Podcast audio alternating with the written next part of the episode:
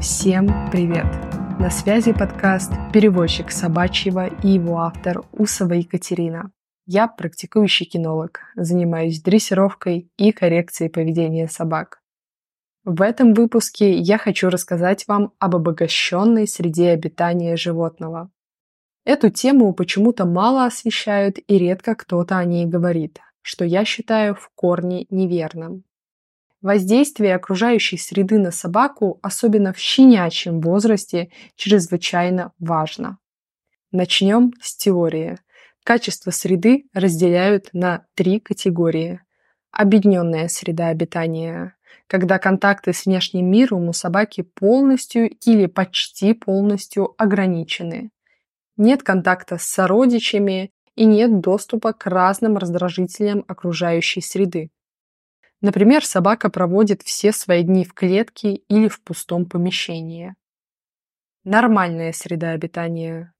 Условия жизни собаки соответствуют экологическим особенностям вида.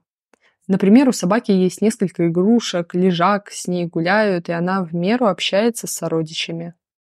Обогащенная среда обитания, дополнительное наличие игровых предметов, контактов с сородичами или животными других видов, регулярная смена мест прогулок и проведение обучающих занятий. У щенков, которые выросли в обогащенной среде обитания, наблюдается крепкая нервная система и хорошо развитая мозговая активность. Чаще всего это животные, уверенные в себе, хорошо обучаемые и менее подвержены различным отклонениям в поведении. А у щенков, выросших в объединенных условиях, наблюдается целый ряд отклонений. Такие животные хуже обучаются, у них наблюдается склонность к страхам и агрессии, такие собаки не уверены в себе. Чаще проявляется настороженность, тяжелее проходит адаптация к городской среде. Интерес исследования новых раздражителей снижен. Объединенная среда обитания даже влияет на иммунитет животного. У таких собак он может быть ниже, чем у тех, которые выросли в нормальной или обогащенной среде.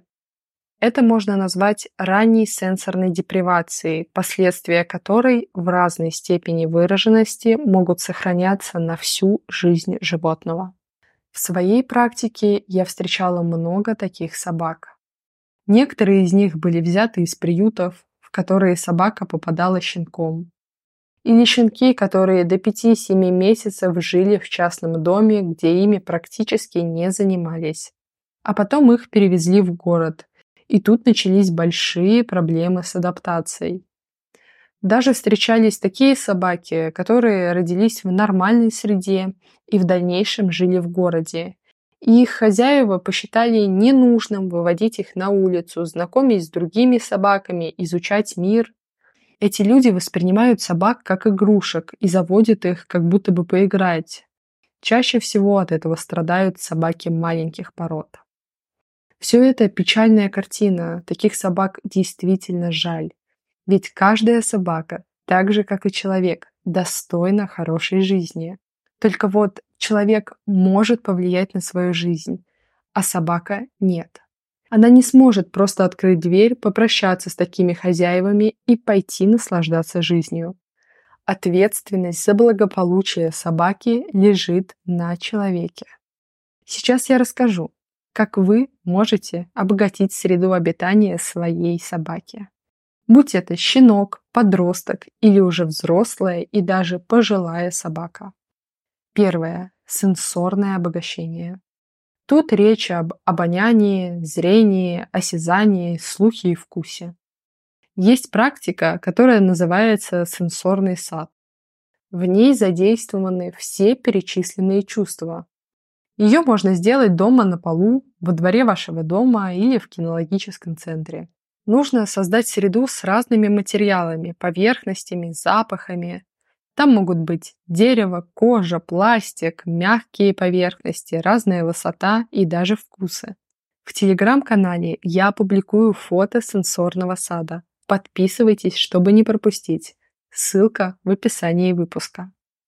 Еще можно гулять по траве, гравию, асфальту, воде, песку. Такие прогулки по разным поверхностям и предоставление вашей собаке возможности поваляться в траве или песке дает ей отличное тактильное обогащение. Еще можно использовать аудиообогащение. Есть исследования, доказывающие, что прослушивание определенной музыки, чаще всего классической, положительно влияют на собак. Ее можно использовать и для обогащения, и в совокупности с другими инструментами для снятия тревожности. Второе. Социальное обогащение. Это про общение с другими собаками, с другими видами животных и с людьми. Стоит отметить, что опыт должен быть позитивным. Выбирайте, с кем будет общаться ваша собака. Если у нее есть страхи и агрессия, это не повод совсем огородить ее от социальных взаимодействий. Наоборот, вы можете помочь ей этими манипуляциями. Просто выбирайте уровень сложности.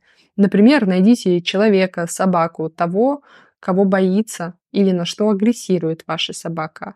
Отойдите на комфортное расстояние для вашей собаки, пусть она просто понаблюдает за этим раздражителем. Если все хорошо, можно подойти чуть ближе. Тут стоит не перебрать с обогащением, учитывайте возможности и состояние вашей собаки во время тренинга. А еще лучше в таких случаях работать со специалистом. Третье. Когнитивное обогащение среды. Это обучение. Новые команды, занятия, игрушки-головоломки, работа носом. А еще это новый опыт новые игрушки, маршруты, места, предметы. Четвертое. Физическое обогащение среды. Это могут быть специальные снаряды на собачьих площадках. Но если такого нет, не беда. Лестницы, возвышенности, склоны и даже снаряды из бытовых предметов внесут разнообразие в жизнь вашего питомца. Пятое. Пищевое обогащение среды. Если позволяет здоровье собаки, то ей можно давать разные виды еды. Например, устройте собаке дегустационную тарелку, где в небольшом количестве будет разная еда. Мясо, овощи, творог и так далее. Это будет хорошая практика обогащения среды, и вы узнаете вкусовые предпочтения вашего питомца. Еще сюда можно отнести метод кормления. Обычная миска, миска-лабиринт, разбросанный корм, нюхательный коврик – все это тоже внесет разнообразие в жизнь вашего питомца. Эти методы подойдут собакам всех пород и возрастов. Обогащение среды благотворно влияет на психику животного. Но не стоит переусердствовать. Ориентируйтесь на себя и на свою собаку. Вводите новое постепенно. Если не знаете, с чего начать и как лучше все это сделать, то записывайтесь ко мне на консультацию. Я подберу для вас и вашей собаки индивидуальную программу занятий с учетом ваших возможностей и желаний. Ссылка для записи в описании выпуска. Также там вы найдете телеграм-канал подкаста, где я выкладываю полезные статьи и видео о собаках. Поддержите развитие подкаста. Оставьте свой лайк и комментарий на той платформе, где вы меня слушаете.